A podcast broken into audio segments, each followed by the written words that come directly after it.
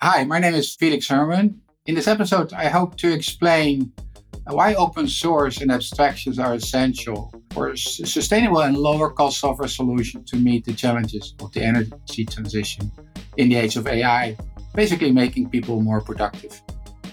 Welcome to Seismic Sound Off, exploring the depth and usefulness of geophysics for the scientific community and the public. I'm your host, Andrew Geary. In this episode, Felix J. Herrmann highlights the July 2023 special section in the Leading Edge Digitalization in Energy.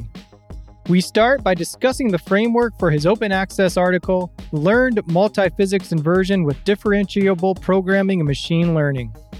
Felix shares why the future of the oil and gas industry depends on the democratization of technology design. He provides insights into why modernizing wave equation inversion frameworks is important to geophysics and shares the implications for the results of his study.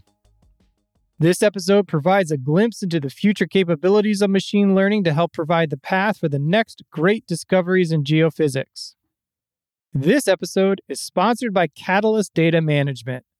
Katalyst Data Management provides the only integrated end to end subsurface data management solution for the oil and gas industry. Over 215 employees operate in North America, Europe, Asia Pacific, and South America, dedicated to enabling digital transformation and optimizing the value of geotechnical information for exploration, production, and M&A activity. Learn more at katalystdm.com. To read July's special section, Felix's biography, and to connect with Software Underground, visit seg.org slash podcast or check out the episode show notes where you're listening. Let's get to my conversation with Felix J. Herrmann. We're talking about July's Leading Edge, which focuses on digitalization in energy. What do you believe is the most tangible benefit of this move towards digitalization in exploration geophysics? Well, I, will speak a little bit from my own perspective. So I, I really think that developments like our differentiable programming environment, which is really a new paradigm, I think make it possible to more rapidly develop more sophisticated algorithms. In the old days of, say, complex monolithic codes, one doesn't stand a chance because you're basically faced with too much complexity. And that means there's very little room for what I call algorithmic experimentation. But now with these new environment. And you wrote a paper for July's Leading Edge. That's one of the reasons we're, we're speaking with you here. And before looking more in depth at your paper, can you just highlight what you hope to discover with your study? So, what we try to do is to couple different types of physics and machine learning. Because if you think about, say, uh, problems like geological carbon storage or good old weather engineering, you need to couple, say, the physics of fluid flow with the physics of waves. And so we were doing, we were trying to, to do that by creating an environment that's conducive to do this rapidly. And this panned out even beyond our expectation. So for instance, my greatest student was able to get this coupling done between fluid flow and waves up and running in a matter of days. And we found the same for trying to integrate machine learning techniques.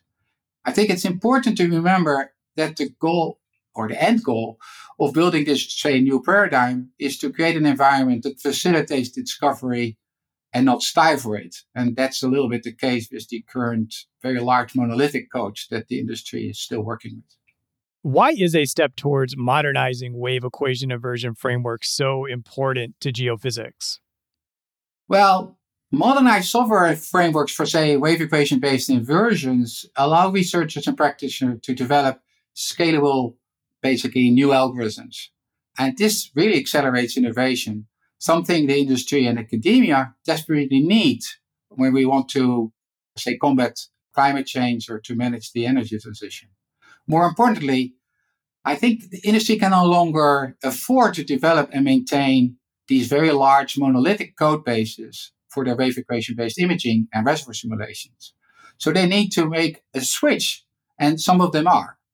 I think this is important because also young people uh, may not really be interested in working with these old impenetrable Fortran and C code bases.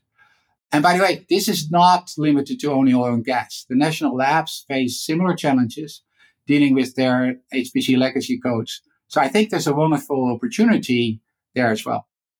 Yeah, capture that excitement of, and, and improving things at the same time. And and speaking of kind of what you're talking here, software, what is unique about the software framework that you all outline in this paper?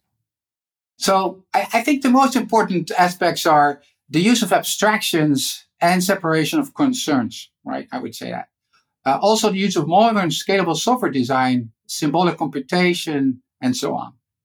Look, by exposing the, the underlying mathematical, statistical, and geophysical structure rather than obfuscating it with performance inspired programmatic clutter, we make it easier to implement relatively complicated but still performant algorithms.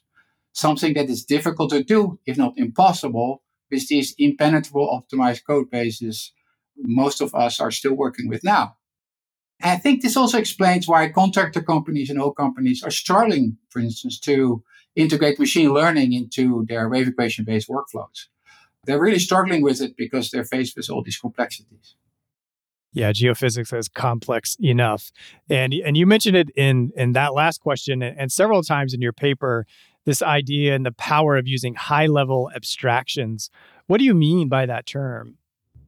So, high level abstractions, we, we basically something where we try to tackle the fact that we cannot expect people to be experts in everything, right? And I see this with my students, right? For example, I cannot ask even the very uh, stellar good students in Georgia Tech to code up a very sophisticated parallel algorithm in some low level language using some complicated parallel message passing um, interface, for instance. However, by using these high level abstractions, I can.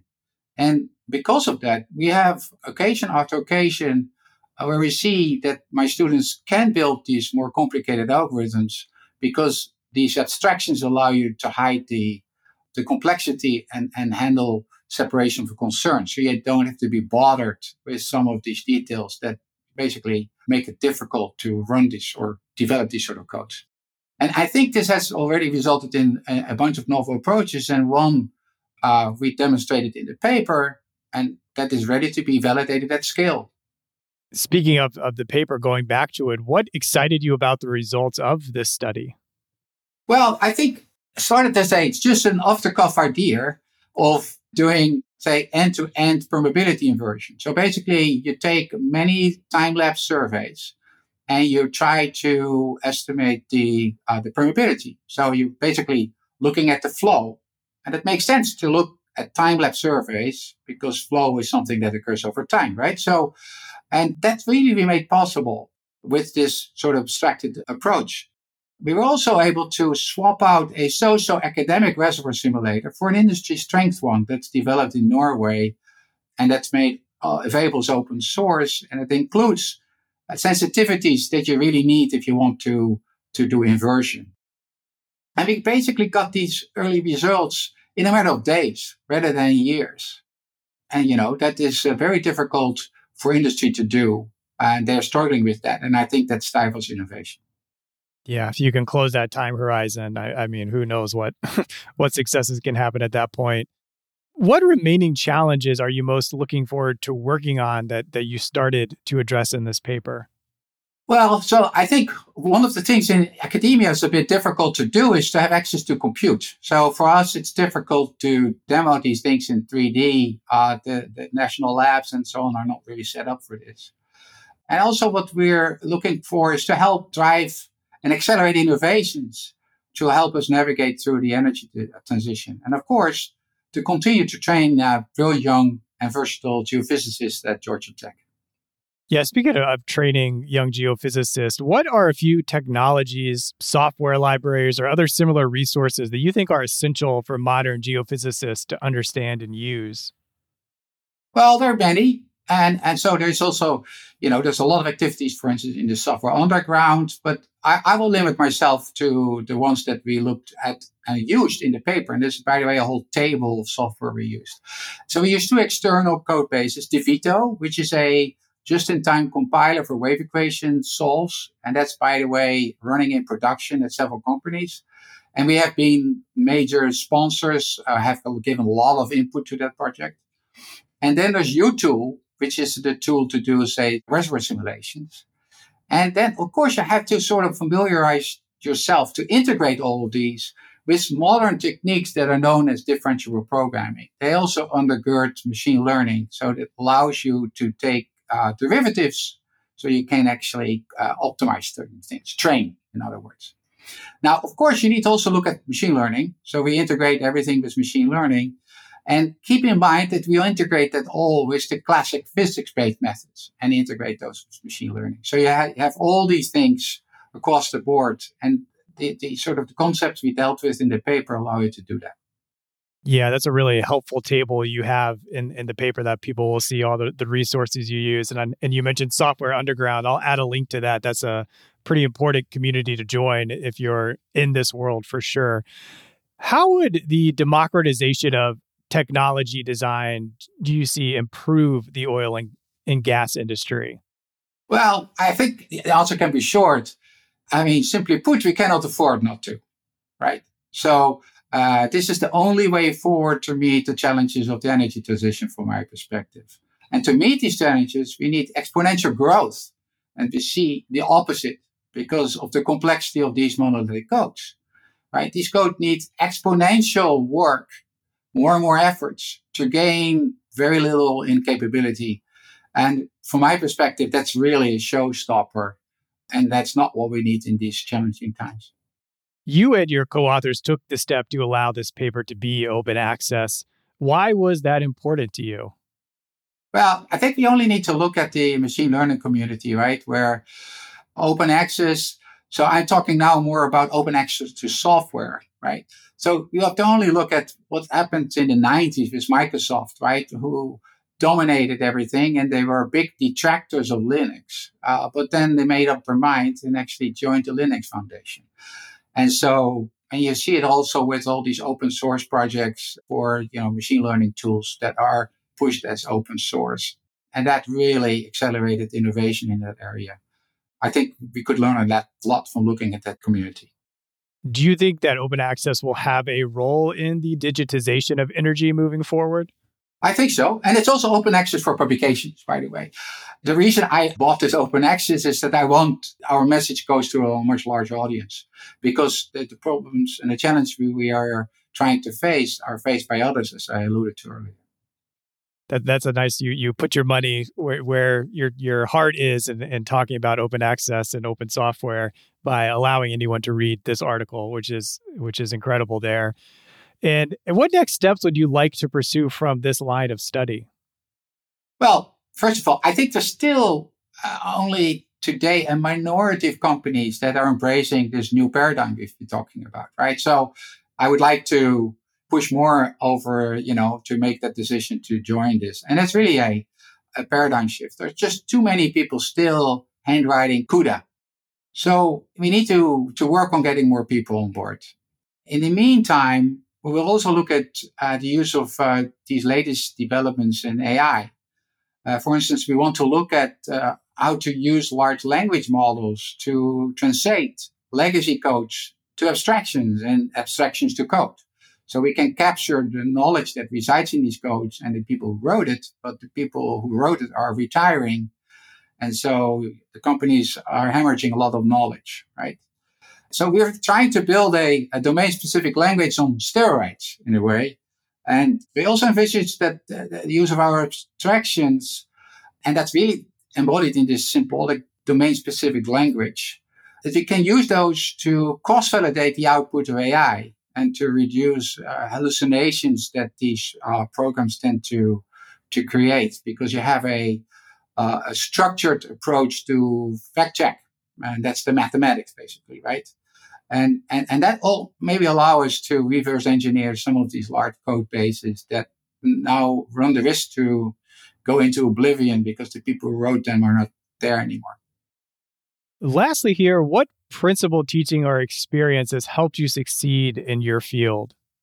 Well, I can't be short. You have to be stubborn, ignore old fashioned ideas, Uh, so people, I remember they told me, oh, you have to teach your students to write uh, MPI-C programs. And I ignored that. And then they sort of turned their opinion because they saw how productive my group was by using more sophisticated tools. We would just be much faster than anybody else. But that needs visionary, right? So you have to be visionary and stick to your guns. Yeah, we will link we'll link your article, and and as we we've mentioned, you'll be able to read it no matter who you are, which is an amazing thing that that you allowed for this paper. And I look forward, Felix, to seeing what else uh, comes next in this line of research. I enjoyed this conversation, and I hope it will appeal to a large audience. You reached the end of Seismic Sound Off. Thank you for listening to this episode. If you want to be the first to know about the next episode Please follow or subscribe to the podcast wherever you listen to podcasts. Two of my favorites are Apple Podcasts and Spotify. If you have episode ideas, feedback for the show, or want to sponsor a future episode, visit seg.org slash podcast and find the box titled Contact Seismic Sound Off. Zach Bridges created original music for this show. This episode was hosted, edited, and produced by me, Andrew Geary at TreasureMint. The SEG podcast team is Jennifer Cobb, Kathy Gamble, and Allie McGinnis. Thank you for listening. This is Seismic Sound Off, signaling off.